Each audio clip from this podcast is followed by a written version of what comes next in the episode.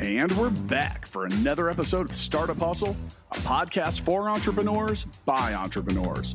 If you want to start, own, or build a business, then you're in the right place. We bring you the real truth about what it's like to take something from concept to launch.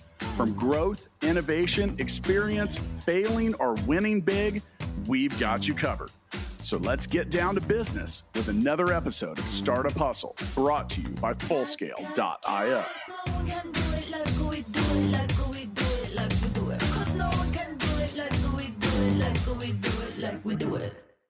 What's up, hustlers? Welcome back. This is Andrew Morgans, founder of Marknology. Here is today's host of Startup Hustle, covering all things e commerce, Amazon, entrepreneurship, direct to consumer.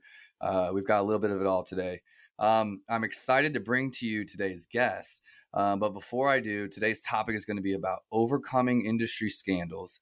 And we've got a founder here of a pet brand that's um, really exciting. And as a pet owner myself, I think it's going to be really interesting to just know why he created this brand, um, what was the meaning behind it, the why behind it, um, and overall learn a lot more about the pet industry um, and the foods and pets that our, our loved ones are consuming. So before we get in, I would love to give a shout out to today's sponsor for our episode. We're talking about Canva. Canva is where you go to collaborate and create amazing graphic design for free, whether it's a presentation to share an idea, a video to launch your business, or a social post to start a conversation. With Canva, you can design anything. Discover the magic of visual communication and how Canva helps you create a lasting impact today. Visit canva.com to learn more. David Schulof, welcome to the show. Dan Schulof, but yes, I'm Got happy it. to be on the show, Drew. We're up on the right start. Uh, it's my pleasure. Happy to be here. Um, nothing I like more than talking about myself. Yeah, so dialing in today out of Utah, Salt Lake. Correct. Yeah. Salt Lake City, Utah. And like we were talking about, there is a thriving startup ecosystem here. You know, I, I don't know if it's a function of the COVID era or if it's a function of my personality. I don't think of myself as being a part of the community. We are a startup that is based here. I spend remarkably little amount, small amount of time inter- interacting with other uh, founders or kind of like just keeping up with the social circles or like media even in the startup space. I do a lot of stuff in the scientific community, and that's kind of where I live. I hear you there. Um, you know, honestly, for me, it's been somewhat similar. I got plugged in a little bit into Kansas City, um, looking for mentorship at one point, um, and trying to get some advice. I, I knew a lot about Amazon, but I wanted to know more about business, and so I was plugging in. Um, and it can be kind of hard finding like when a lot of founders or entrepreneurs in that community are talking like the startup stage and you're like already like on to the next and trying to learn kind of what the next level is to go back there and have those conversations can be kind of hard i think when you're still in the weeds you know of learning like what that is and um you know for me there's the entrepreneurial like business building part of it and then there's the like i'm trying to be an expert at what i do and know everything about it and to do Right. that i can't be spending a lot of time you know on those things so i very much understand where you're coming from Yeah, yeah, that that's well said. It's like a big, you know, we're a small organization, and our I'm very much the lead subject matter expert within our limited group, and so it's you got a work to do and you got to stay learned up and That's right. um, yeah, that's right. well i love that today's topic is covering overcoming industry scandal um, before we jump into kind of like the why behind your brand and, and talking to some of those things i would love to just go back maybe even a little further from there Oh, talk sure. about like you shared a little bit with me before the show got started some interesting stuff about yellowstone i won't give it all away Yeah. but i would love for you to just start as far back as you want um, one either like sharing your your um, introduction to pets and animals and your love for that or how you how you came into entrepreneurship and why and why you started um, this company Sure. Um, it's one of these things, and I know this is a uh, cliche or it's a it's a story that's overused, but there is a um, there's a Steve Jobs commencement address, and he talks about the dot being able to connect the dots that led you to where you are once you get there. You Yeah. can't see where the dots are going to lead going if you can only connect them in hindsight. And that I don't, you know, like I said, I don't, I don't, I don't take in a lot of startup and business media, but that resonates a lot with me because there is very much that when I look back in hindsight. Um, basically, I was a lawyer until 10 years ago. I Okay. practiced intellectual property litigation at a big international firm. I got my first dog. I grew up with dogs. My mother like raised dogs, and so I always had dogs around as a kid. But I got my first like my dog when I was a you know yuppie, basically like living in Atlanta. I practiced law and went to college and law school in Atlanta. And um, dog I got was a Rottweiler. I saw, Okay. saw your Doberman. Nobody's gonna be able to see us, but th- that's to their disadvantage because you have a very good looking dog. Thank you. Doberman that you've got. So you're familiar with these kinds, this type of breed, where like basically he was just quintessentially Rottweiler, you know, very large, very Stereotypical, like intense, intense dog that needed some degree of like daily exercise in order to become a polite member of society and not be a disaster. don't we all? Indeed. Um, and so, you know, I was a busy guy and I was working too much and I was trying to understand how to do that more effectively. And basically, a couple of things happened. Um, I, I found a product that works super well for him. Okay. And I realized that there wasn't much IP protecting it and that they weren't marketing it very well. And um, I had, I, I feel like I'm coming off the, I, I, say I never consume any startup media, but there's one book that I read that actually did. I, you know, I'm not a great fan of this dude, but Tim Ferriss's Four Hour Work Week. I read when I was it, it maybe 2010, something like that, and it was so eye opening for me that like I could do this. With the amount of savings I have. I could set up a micro business type concept where there's it's essentially passive income, and I found this toy that worked great for him. Basically and you they still make these kinds of things. We've since shuttered Okay. this company but it's basically a sphere this is like a little bit bigger than a basketball and it's made out of hard plastic. Like you you don't want to kick it with your toe because you hurt your toe like hard and if you plop that down in a expanse like a yard or something some dogs have enough neuroticism and like herding drive where they just want to like kill Move it, and interact with it, but they can't get their jaw around it. They can't break it, and they just exhaust themselves like without any interaction through you. I was like, oh, this worked, and it worked great for my dog. And I just like looked into it, and I was like, these guys aren't doing this. This was like in the, you know, the wild west days of advertising on Facebook, where like the, mar- the ad market hadn't settled yet, and it was just like, oh man, I can sell this efficiently. And Like so 2014 or like where are you at? 2011. Okay. 2011. And so basically, like, yeah, so I, I read the four hour work week. I was intrigued by the concept. You know, I'm sure you know some lawyers. The, it's all built around this concept, the billable hour. And so, like, your value to the firm does not scale. You know what I mean? It's all a function of how much time you put in. So, reading a book that's about the antithesis of that was very compelling to me. Yep. And so I was like, oh, I wonder if this is a potential uh, avenue to do something like this.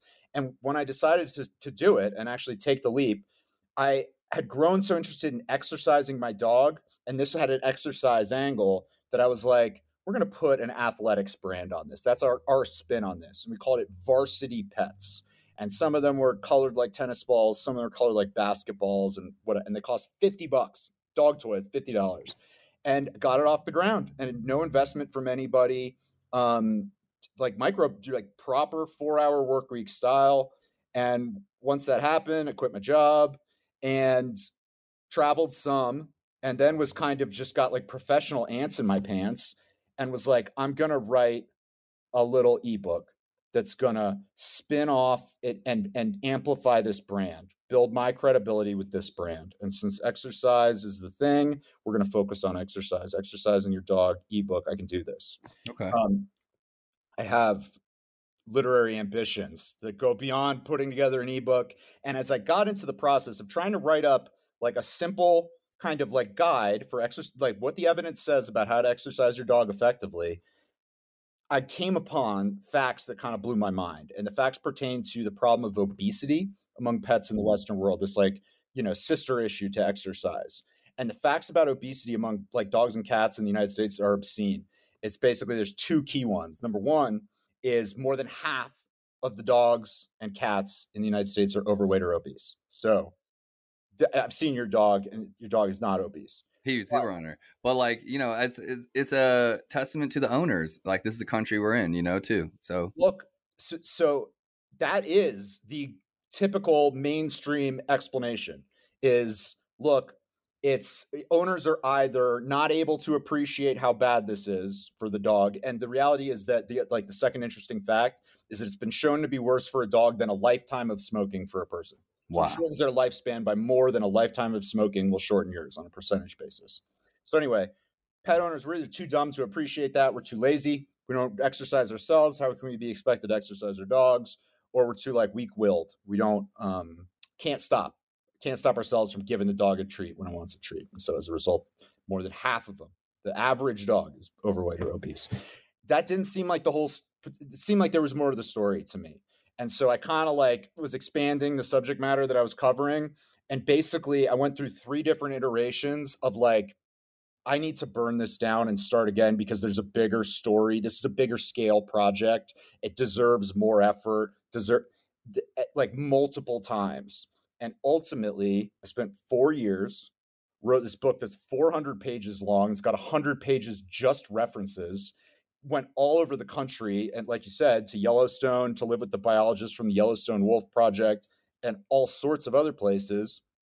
And created this thing that tries to explain what's otherwise very difficult to explain to, in my eyes. And basically, the thesis this is where it gets to my company is that carbohydrate is the devil for dogs. That's that's what the research says. Is, is it car- is it filler, and that's why these manufacturers are pumping it into product?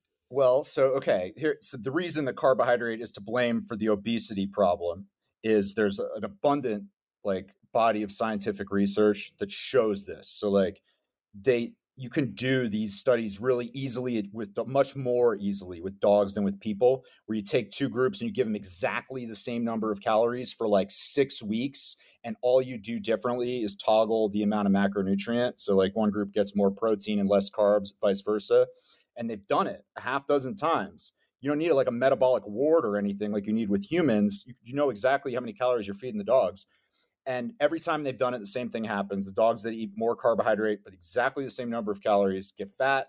The other dogs don't get fat. Wow. But every textbook, I, I, you know, there are only 27 veterinary schools in the United States. And so I've reviewed the curriculum from every single one, tracked down the textbook that they're using to teach nutrition in every single one. And in not one of those where you'll see that body of research highlighted. In every single one of those, you hear all calories are created equal, which is demonstrably false in the scientific record and it's being taught to every vet. And so to me, the natural question is the same one you just asked. Well, why why are they not just telling them like telling it like it is? And what you learn quickly when you start to look at the science of companion animal nutrition is that pet food companies play a colossal role in shaping that in every conceivable way. And those guys basically rely on carbohydrate for their products as much as like a cigarette company relies on tobacco. It is the backbone of the product.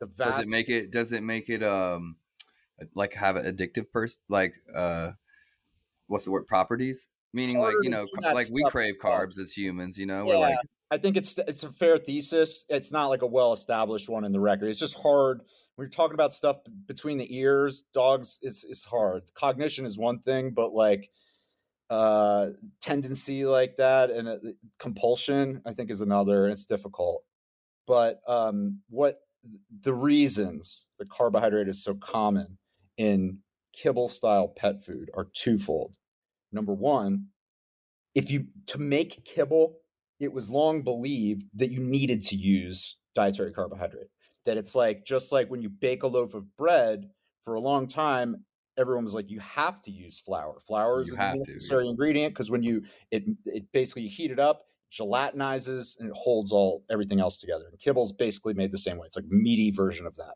Okay. And so since there's been kibble, which is like mid 19th century, it's been be, being made with a lot of starch. And then the second one is there's a huge business incentive to do it that way because it costs like one tenth what a calorie of animal protein costs. It costs, yeah. you know, it, if they were to just swap out all of the corn in any garden variety kibble product for lamb or something like that, you're talking about a product that is like eight to 10 times as expensive to produce. So it's like a huge pressure.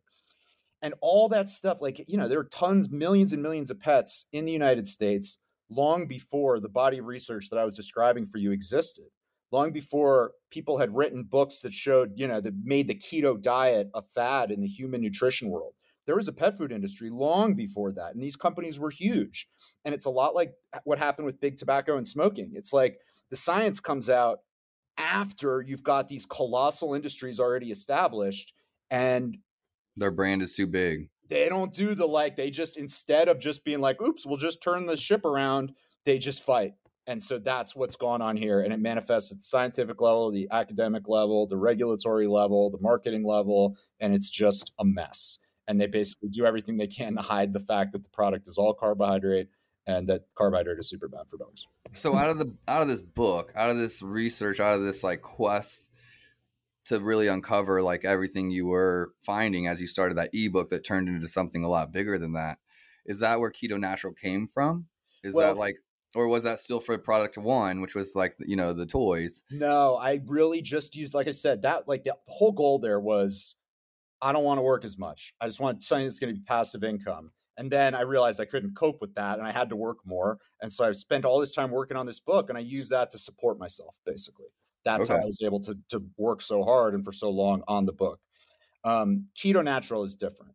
Keto Natural Pet Foods is the company that I founded shortly after publishing the book. The book has kind of two main theses. One is carbohydrates super bad for dogs, and the other one is the like kind of cultural thesis that I was explaining. Why the lay public and the veterinary community doesn't believe that already like the story of how that.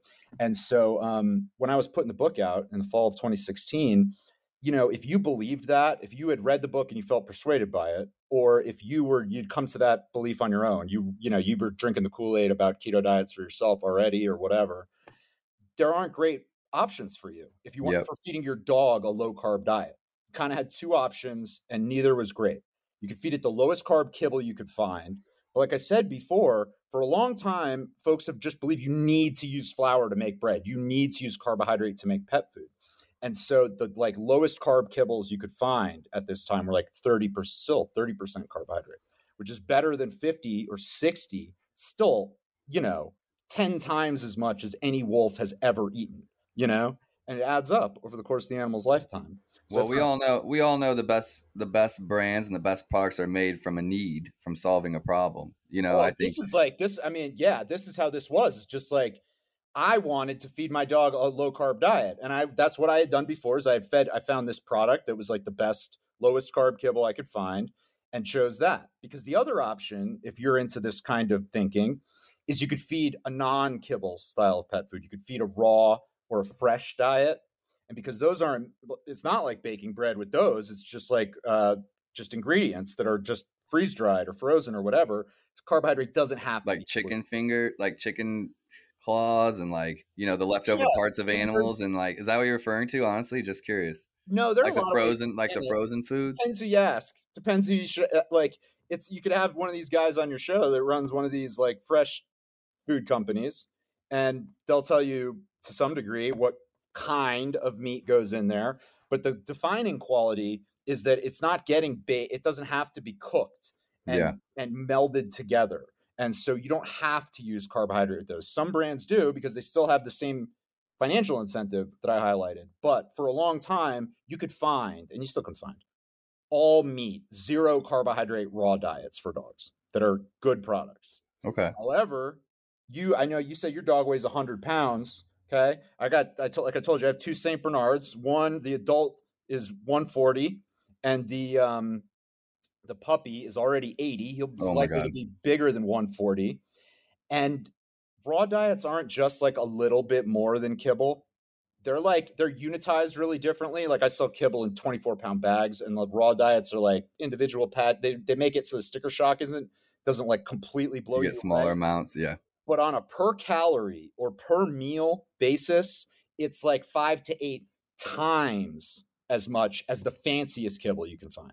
Well, I mean, it's hard for me not to relate that to like going to the grocery store, and if you walk sure, the like the sure. organic aisle, it's like you know, it's probably five x what you're getting on on the processed aisle. Sure, but here's the difference: is the dog, the domestic dog, is the most physically diverse species walking on planet Earth, land species. Okay. And so if you're somebody that has a 10 pound, um, you know, Bichon or Yorkie or something like that, the difference between feeding it fancy kibble and a nice raw diet might be the difference between 40 cents and $3 a day. Not so bad, right? You know what I mean? But if you have 300 pounds of dog like I do, that's equivalent to, you know, 50 Yorkies. And so for me, that five to 800% increase is a complete non starter. It's just not, I'm not going to go from spending $20 a day to spending $140 a day to feed my dogs.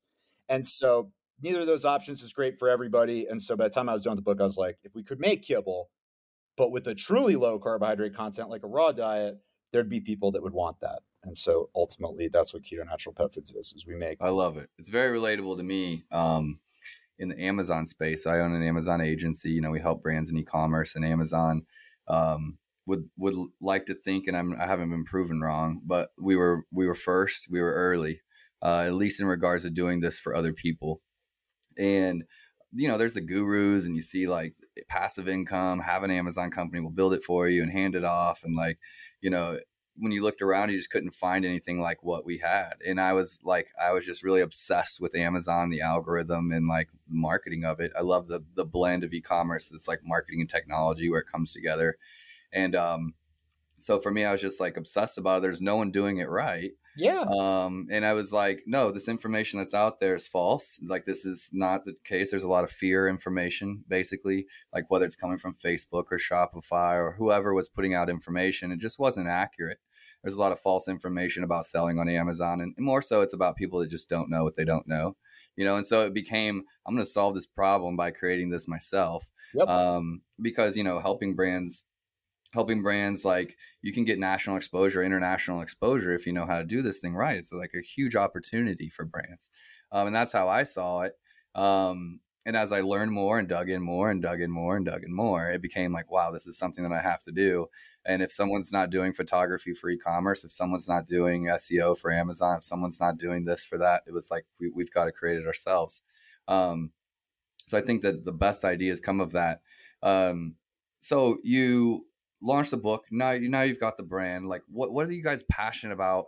Um, as you grow the brand from here, like as it became like this bigger project than you had ever imagined, you wanted a passive income thing. Now it's definitely, I would well, assume it's not passive at this point. No, no, no, no, no. This is a very different scale. This is like, this is, it's my belief that every pet owner in America should understand what the science said. You know, they all like that's, I'm sort of fueled by, this is like not easy to really admit, I guess, but like, I'm not like, I get a good ping emotional ping from helping people understand something new that can they can put to use with their dog and you're helping and pets everywhere yeah. it, it, it does make me feel good.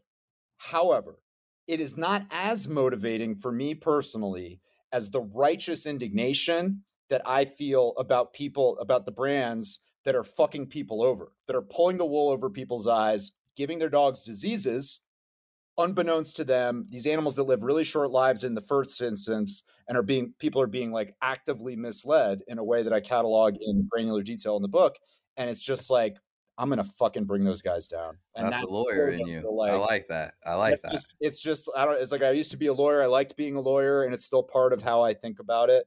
And so, uh, yeah, this is the the the ambition here is not passive income. The ambition is we're going to be the biggest, you know, we're going to take over the pet food because it's the right thing to do. It is. It is the right thing to do. I so, feel very. I feel very similar to that, and like, I I wouldn't be ashamed admitting it, but um, for me, like, there's a lot of agencies, there's a lot of marketing companies that are shady, right? Like that take people's money and don't deliver, and absolutely. Um, all of those things. So it's been to create a company that's built on trust and reputation and that like does things the right way and like I can be kind in business and I can do business yeah. right and I can yeah. be like, you know, it's like um and there's tons of companies that are bigger than mine, better than mine, uh, at least perception wise that just take people's money or yeah. you know they're telling them hey your amazon's running great and it's like it's it's barely getting along um so can very much relate to that like I just want people to know the truth about this industry. I want people to know the truth about what it takes to build a brand, whether it's on Amazon or e-commerce or brick and mortar. They're all they're all connected, right? So it, it's hard work. Um, so there's so many people. I mean, like in in it, for any company, you know, one thing that I really believe in is if I'm an entrepreneur and I'm going to create a company and tell people they should be doing it this way, everyone should know it's mine. Not because I want the credit, but because I am I have skin in the game. I want yeah. people to see that if this if I don't do what I'm telling you, you can take it up with me, Daniel Schulof, the person. It's not this brand and we cycle out CEO or whatever. I made this and I stand behind it. And I do a lot of these kind. I don't do a lot of like like I said, startup interview. I do a lot of animal and science interviews, and it's just obscene how few like try to get another pet food CEO that's willing to just answer, put yourself in front of whoever and answer your questions. Because I know, uh, uh, you know, I'll admit what is a problem and I can be conversant about what's good. But like most of the brands, like the, not the most, all of them really, it's just like, it's just all hidden and there's no line of communication and there's no like like it's it's such an indication that some they're they're running from something right exactly, they don't want to speak to right? it right? Like it's just so obviously an indication of that. When the political candidate doesn't want to do a debate it's because they're worried about how the, what's what they're going to get asked and so uh, it's just so obvious to me and yet it's just like no go try i mean i don't know what you feed your dog but go see if you can get their ceo uh, on your next show and i wish you the best of luck. You know, you know it's like it makes me think like marketing as i love marketing and i like I get turned on when I see good marketing. I also like see it everywhere and it makes me sad because mm. you know, it's like, oh my God, like I just wanted to enjoy something for what it is, not because I've been sold it, you know? And so anytime you're obsessing about something, you start seeing that just like you saw IP when you were looking for that toy product and saw that it, it lacked it. We do a lot of brand protection is a big part of what we do as well. Not just getting them on Amazon, but making sure they're protected and all of those things. And um, you know, there's this there's this element to it that's um I don't know if I'm to go there with that one. I'm to say, I'm to save that one. It's a live edit, but um, you know, there's an element to it that's just like um, can be confusing when you're trying to make sense of it all and understand exactly which way to go with it. Um, I want to jump. I want to jump topics. Like I want to jump topics, and I want I want you to touch base on this and kind of like where, um, like how you're introducing the brand and how you're like kind of uh standing standing out as a, a natural food. Yeah. So it's like, dude, it's it's easy as you have well, in some ways it's like couldn't be easier because one of the reasons that it was abundantly clear to me like this is once I had the book out was like this is the next thing we're going to do is we're going to make low carb kibble pet food is cuz like everybody was dancing around it but nobody was actively embracing it. At What is very con- I'm sure you're familiar with this you're shopping for your own dog.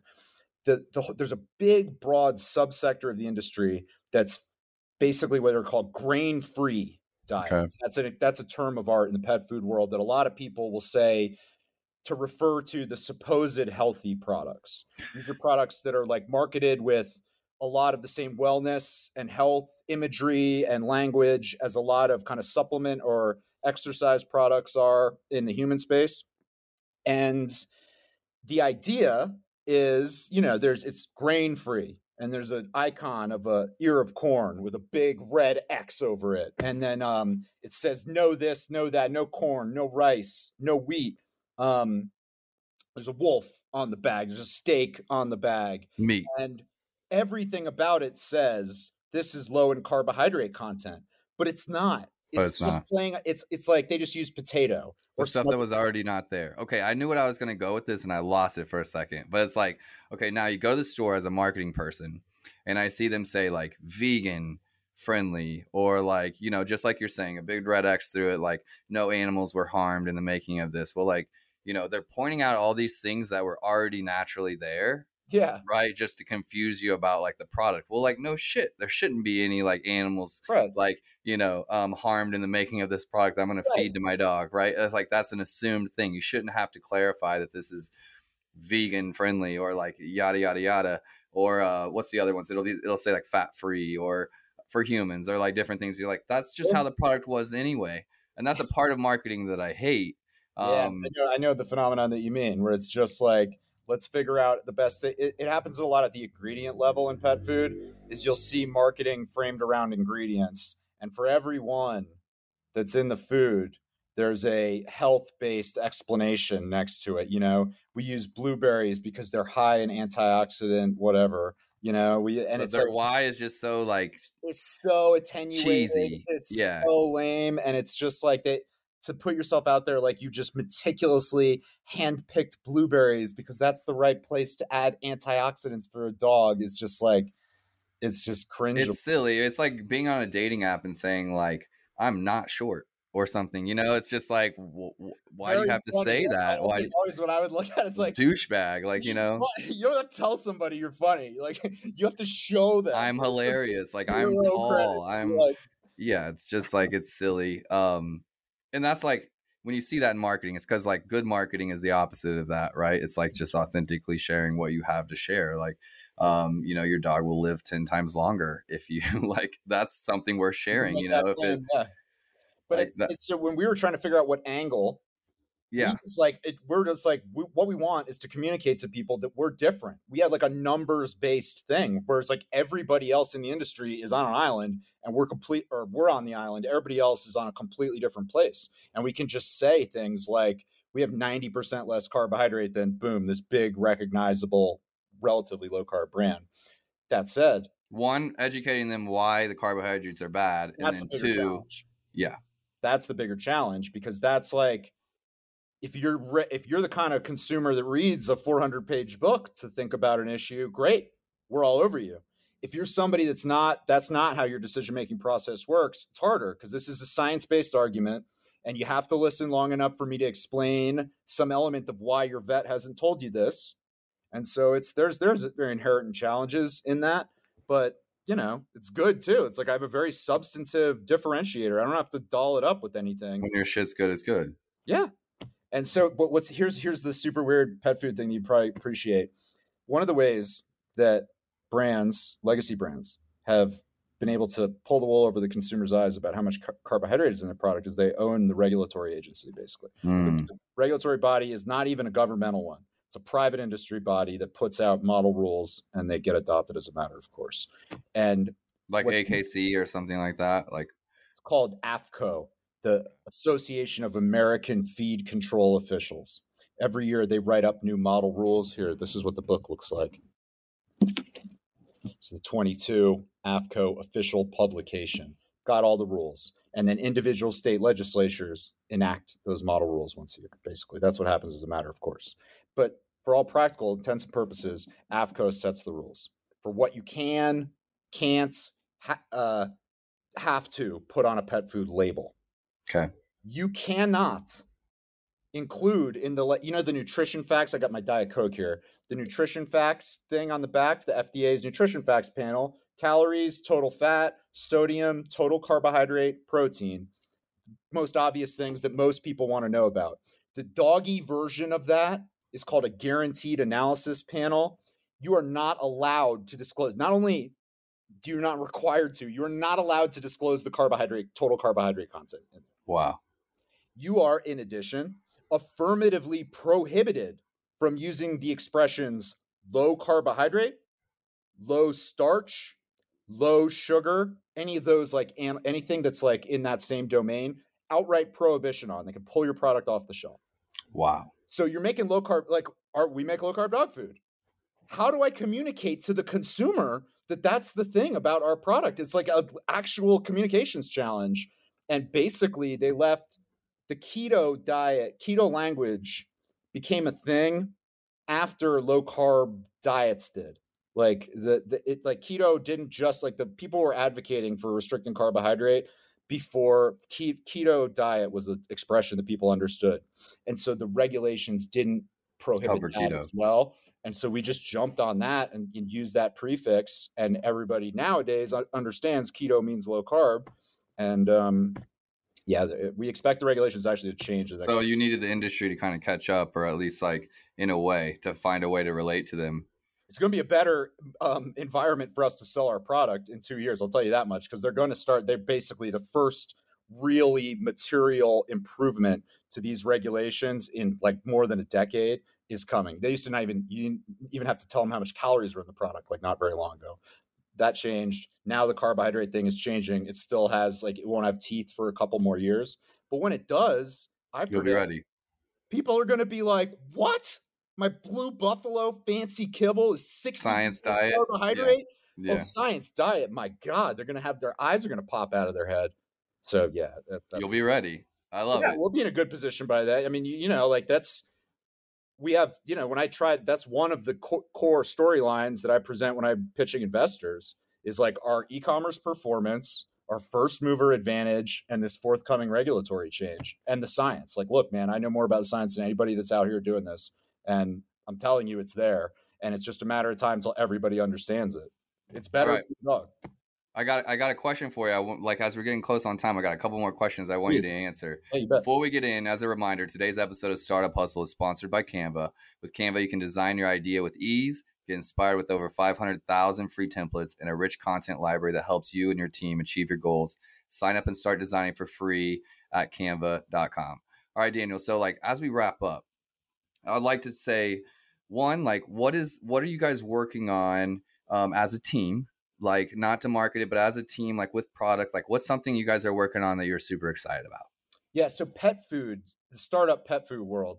I'm just like I'm gonna have to revisit my disclaimer about not being involved in the startup community because I like I keep I feel like I know a lot about you it. are more than you you it's just think. my identity. I don't want to admit that I. But anyway, in the pet food startup world, there's a pretty well established product development trajectory that you kind of have to follow, and it goes dogs before cats, adult dogs before puppies. And the reasons for it, if you thought about it long enough, you'd probably you'd figure it out. It's that like what I was saying before. I have 300 pounds of dog. A cat weighs five pounds. I am worth 80 or whatever, 70, 65 cat owners. You know what I mean? That my cost per acquisition. Your average cat- order value is a lot higher. you know what I mean? So like the subscribe the, the consumer economics are d- apples and oranges. And so if you're trying to demonstrate fast-paced growth, you've got and you have very limited resources, you've got to grow on the dog side first. So everybody does. Same basic logic applies to adults versus puppies. Same kind of thing. It's a little bit different because you know puppy is a potentially a very long-term customer. But essentially, we have figured out over the course of a lot of work how to make kibble square. We figured out square the circle where you can make kibble without relying heavily on carbohydrate, and we can extend that same concept into additional products. It is not it. technologically difficult for me to make cat food, for me to make puppy food, for me to make other protein recipes. We sell salmon and chicken right now. We have lamb coming down the pike, and it's just like there's just a lot. It's a What about equine? Is equine in the pipeline? Never. that- I mean, look, man. I've been on a horse in a long time. I, I couldn't tell you the first thing about. That's the thing is like, you go to the veterinarian, and and you kind of expect that like, okay, this person knows everything there is to know, all body systems about all animals. It's like, it's. I know one species and really like five issues like metabolism, protein and muscle development, obesity and body composition. Th- that's close to it. But I know them incredibly well. I know Yeah. the people who wrote the studies. I know that like words that are uh, like everything. And so it's like I, I couldn't tell you the first thing about it. Mastery is like what ten food. hours on something, right? I Like know. yeah, I, I know the book, but I I, I don't know. I, I don't Just- know if I've spent ten thousand hours. I just mean to like in general, it's like hours a year. So I'll tell you that much. what's that? I used to when I was a lawyer, you got you bonused if you billed two thousand hours a year. So Billable hours. Well, when you're an entrepreneur, you're working morning, night, evenings, like you're consumed with it. Yeah. You know, when you're researching. I think I work less than the average bear, to be honest with you. I think that um a couple of things. One is like I did I, my first experience with entrepreneurship was a four hour work week model where the the one of the most important qualities was having an automated Quality of system. life. Yeah. And so that's baked into the DNA of how we market our products. Like we sell through those kind of channels. Like I'm, I'm reasonably good at using that kind of concepts to automate this. Um, and then the other thing is I just like fancy myself a creative kind of like I write a lot and I put out video and audio content like this. And you know as well as anybody, you can't mail it in. If you're not Yeah. like you might as well just not do it. You know, I can't write like just being like I got to do two more hours of writing. I might as well not way. do it. It doesn't count. It just has to be good or it's not worth anything. And so that's part of my philosophy kind of too. And so those two things together, I, I just don't think I work as hard as most entrepreneurs, honestly. I wouldn't say it's hard. Just you know, there's there's uh for the longest time in corporate, I believed I could get done in like three hours what most people did in eight. You know, Yeah, so I'm sure you can. uh, I'm sure like that's can. that's why I had to start my own business because it just I wasn't getting paid for that. You know, so it was like production matters. Um, but no, when you're a creative, when you're a content, when you're putting out, like someone could look at my Instagram right now and be like, oh, he's not putting out four pieces a day. Like he's not doing it like he should be. Like yada yada yada. I'm like, well, when I put something out, it's like I mean it. I feel it. It's like it's coming for me. So maybe it's a month, maybe it's three months sometimes. But like when I put out something, you know, there's a reason. And I think that that's when you're writing about someone with passion, um, you can't force it. Yeah, there's just like this is a long term play too. Like this is not a lot of people grind hard in year one and you know like i've been doing this for 10 years man and it's like not sustainable in certain ways and it is sustainable for me in other ways and i kind of have learned what i can what i can do and where i can just lay it I kind of I kind of had a fun I had a fun idea for you. Take it or leave yes, it. Like, yes. you know, throw it away if it's trash. But like, you know, a way to really show your product against others um would be to like almost find influencers but in the dog world, right? Exactly. Like these yeah, and just uh, so having these influencers that are basically on your products that are competing in some of these things. You know, we joked about my dog doing the local KC like 5K, and he's like training or whatever, and just you know, kind of making it this play almost like Gatorade, right, for athletes you, when it here's came out. The thing. So it's I'm with you, and I have a, I've I can tell you my version of that idea that I've had that we haven't effectuated yet. To tell you, there's okay. a you know, good minds think alike. Um, you i mean like you feed a dog a low carbohydrate diet and it takes the body fat off and if you have a dog that has a small coat like your dog you, it is really noticeable they yeah. go from being you can't see the ribs to you could see the ribs you could see the musculature and it is impressive looking in those kind of dogs people are obviously very vain to some people about their own physical development and like to show off their bodies that they feel mm-hmm. proud of them i feel like on america's fittest dog competition that is driven by social media would I think people are signing up for that, and I'm 100% rock solid confident that a dog on keto natural pet foods would win. That's what I was thinking about. Like, you know, my dog's not a show dog. Like, he won't be a show dog. He's a European Doberman. They're like known for athleticism. They do like jumping or running or like, you know, different stuff like that. Um, almost like the Warrior Games, you know, yeah. like those kinds of things and you just have the ones that are winning and if they're like you know they're on good diets and they're on the right foods and like you know that's going to happen. It's so start yeah. it'd be fun without having to um maybe speak to those things that you can't you know? Uh, i guess it's results like results is in the pudding or whatever that cliche is like like if you do if it's a competitive uh athletic thing as opposed to body condition competition yeah. it's limited. You know it's like your your dogs and these like Belgian Malinois, Dutch Shepherds, like physically can do things that like your neighbor's pug or whatever can't do. But every dog looks legit. If it has like if you take the if the hair is is not heavy, you could see it and it's super impressive. And it's just like this is what a perfect this is what a good body looks like this is like yep. what a dog like you know and it's, it's, in e-commerce before and afters are like everything before and afters, i think like right. you know really yep. showing people the progress and the results like that'd be cool. Um, so I'm gonna have to follow just to see what you come out with Please, soon. Don't hold me. I'll tell you what. There's if if if I had to put out social media content in order to sell dog food, if I had to personally do it, we would not be. Uh, we would have been in the grave by now because I. I uh, it's just. You're like I'm trying to write research articles. I can't do it. Can't do it. But you should follow us anyway because we have really good people that do do it. Yeah, it's teamwork. Teamwork makes the dream work. Um, okay, as we're wrapping up, we talked about like what you're working on is fun. We got new product coming down the pipeline. What's something you would just share, um, you know, as a founder, like you know, as an entrepreneur, that you would share with somebody else that's that's chasing a passion project like this and deciding if it's like worth it to go all in or not?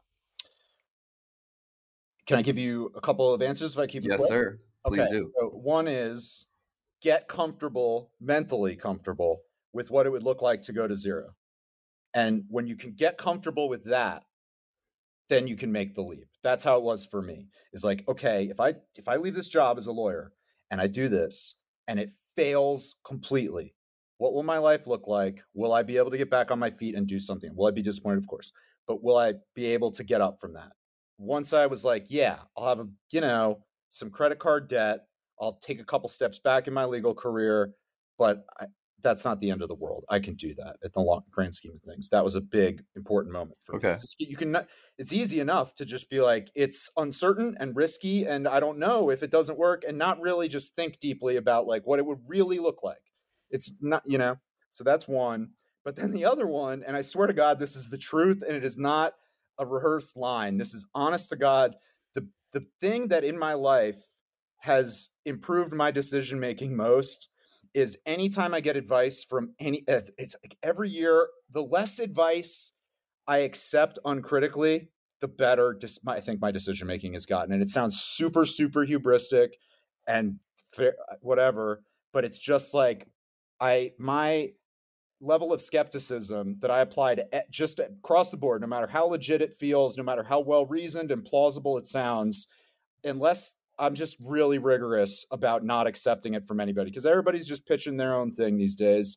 And I just think I've gotten better and better at decision making the fir- the more rigorous I've been about just being like, don't listen to other people's advice. Well, well, I want to I want to jump in on both of those. So one, I think the key to number one and not caring about hitting bottom is either one, it just happens to you naturally, and you like go to zero, and you just realize that you're able to pick yourself back up. Yeah, so you, you learn that. It's not you as learn, scary as you learn that, and Yeah. it doesn't have to be in the leap. It could have happened before or whatever, but you learn that lesson. I think the second thing is simply like the less you care about what other people think, right? So like I have no problem going back to zero, but what about my mom will be disappointed and Yeah. this and that, right? And so those are the things I think that most people struggle with when they really think about it and they bring it all the way back down to zero. Is like, would you care about starting over? Well, just I've made it this far. People think I have a level of success. I don't want to go back to zero. You know, That is and then right that's like and then number two um one of the things i've said like i've been in i've been in the amazon space 11 years so you've been in the space 10 years like we've been going at it and um for me like being in the midwest has been an advantage to me from being in la or new york or miami or, or on the coast because i'm not seeing what everyone else is doing. I'm building my agency i'm doing my thing um, and in a way it's kept me from like getting all these other outputs you know or inputs from from the outside. Oh my god this Right, agency is building this way and this company is doing this and it's been an advantage and one of the biggest mistakes if i could say a mistake would be my own insecurities around my business acumen or like you know accounting or bookkeeping or all the other things that go with That's it sure i'm a creative whatever but i'm trying to build a business. And whether those insecurities were like go seek out mentorship or go seek out someone that knows this that you can learn from or etc and i was listening to podcasts i was listening reading books like finding those things and i was taking this information and because i had no base for it really like my own base level of business knowledge i was like trying to put it into play just like it was coming in. So someone's giving me advice okay this is tim ferriss giving me advice i'm going to put this into play or this is gary vee or this is whoever the case might be instead of taking it in, then putting it through the filter of Andrew, and then being like, okay, this is good for me or not. It just would come in like as advice from them, try to implement that advice right away, and it I failed miserably every time. yeah. So it was a matter of like, okay, take that advice, keep the good, leave the rest. I say that's kind of cliche, but for me it works. It's like take that input, take the good from it.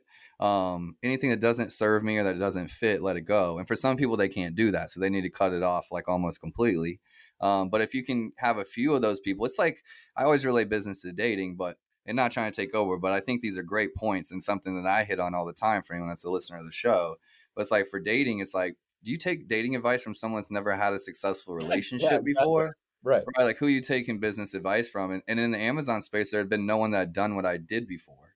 And if they had, then great, I would have like listened. But because they weren't like taking on this battle that I was taking on, because they weren't trying to listen to my um this thing I had, right? It was better for me not to have any input at all so that I wouldn't be discouraged kind of by the input that's coming in. Change, do this. This is easier. This is easier. Scaling a service based business is the hardest thing that there is in business. Like get into tech or Yeah. easy, easy, easy, easy, easy. I haven't gone the easy way. Now I've gone the hard way and I'm at the top of an industry uh, because I took on all the problems and learned how to solve them.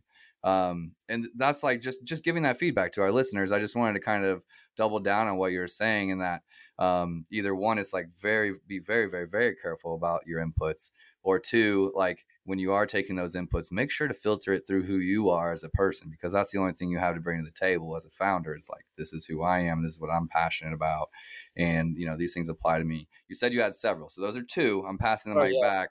You got one more for me? Um, I mean, I guess I would say like don't give yourself too much credit.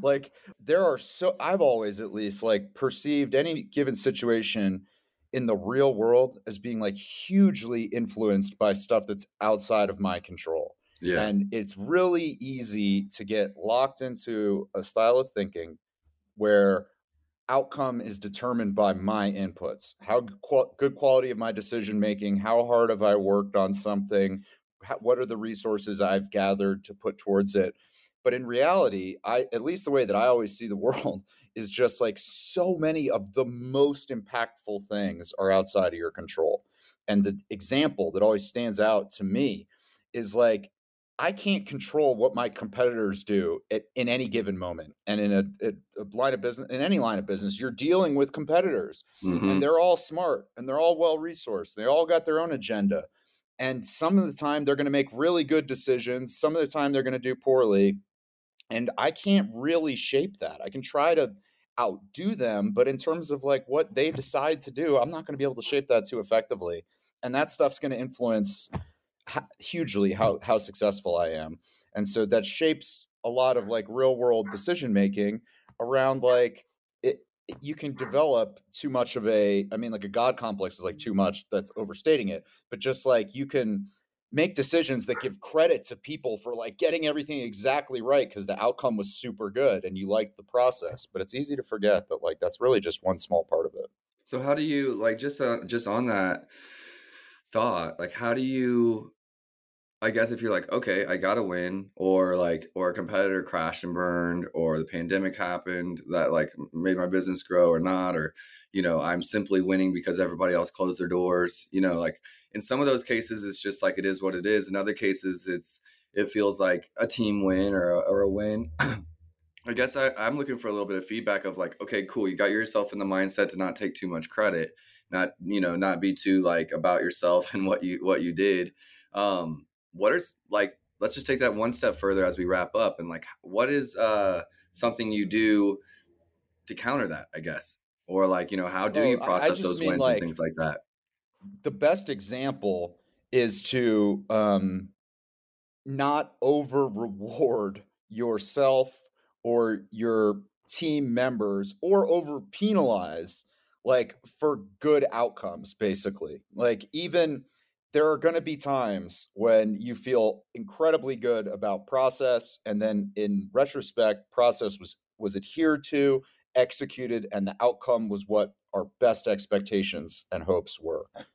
Okay that's a full on success as much as you can like for have one but most of the time there's some element of like okay good we got a good outcome or a bad outcome and there's going to be a tendency everybody is going to attribute you, you attribute it to yourself and so if you have team members who are like um you know who are feeling very good about that you could be tempted to double down on that and be like oh well they got a good outcome chase here, the reward so chase the reward chase the outcome chase yeah, the outcome chase or the penalize outcome. it when it's bad you know what i mean and it's it's taking you trying to remove yourself from or trying to remember that their input is only part of what leads to the outcome in any in situation can help you make better decisions, I think, about where to deploy or take resources away from as you try. No, Daniel, that's so good, and I think um, it kind of puts it in that more of like let's approach everything as it has some good and some bad. Instead of chasing outcome, you're just chasing process, which is ultimately, you know. The, the path to success. That's as good as you could do. I mean, it's like there are, I, I believe, like finding good people is hugely important, uh, and it makes a colossal difference. Um, it's just you know what does it mean to be the good person? Like what kind of evidence do you want to look for? What don't you want to look for? How much do you value various types of things? And uh yeah it's less a psychological it's like i don't really believe i can overcome like there's gonna be on some level you're gonna if you have good outcome and you're in charge of that domain like you're gonna feel pretty good about you. The best you can yeah. do is try to be rigorous about your about when the d- decision making is based on more than just the emotional internal you know like I, I am not really a believer that i'm gonna ever just like attain some zen like calm that like if we're a success it's not about i'm i'm amazing i did this but like no ego at all right. Yeah. Well this has been this has been awesome. I've learned, honestly, I have learned so much about this space, this industry that you're Good. in, Good. that uh, I wouldn't have known without getting on here. So thank you for all the information. Thanks for being on the show. Thanks for your time. And once again, a big thank you to today's episode sponsor, Canva. With Canva, you can work together from wherever, get on the same page as your team with seamless real time collaboration. What will you design today? Explore and start designing for free at canva.com. Daniel, thanks again for your time. Thank you, Startup Hustler listeners. We'll see you next time. See you, Drew. Thank you. My pleasure. Startup Hustles brought to you by Fullscale.io, helping you build a software team quickly and affordably. Make sure you reach down and hit that subscribe button, then come find us on Instagram. See you next time.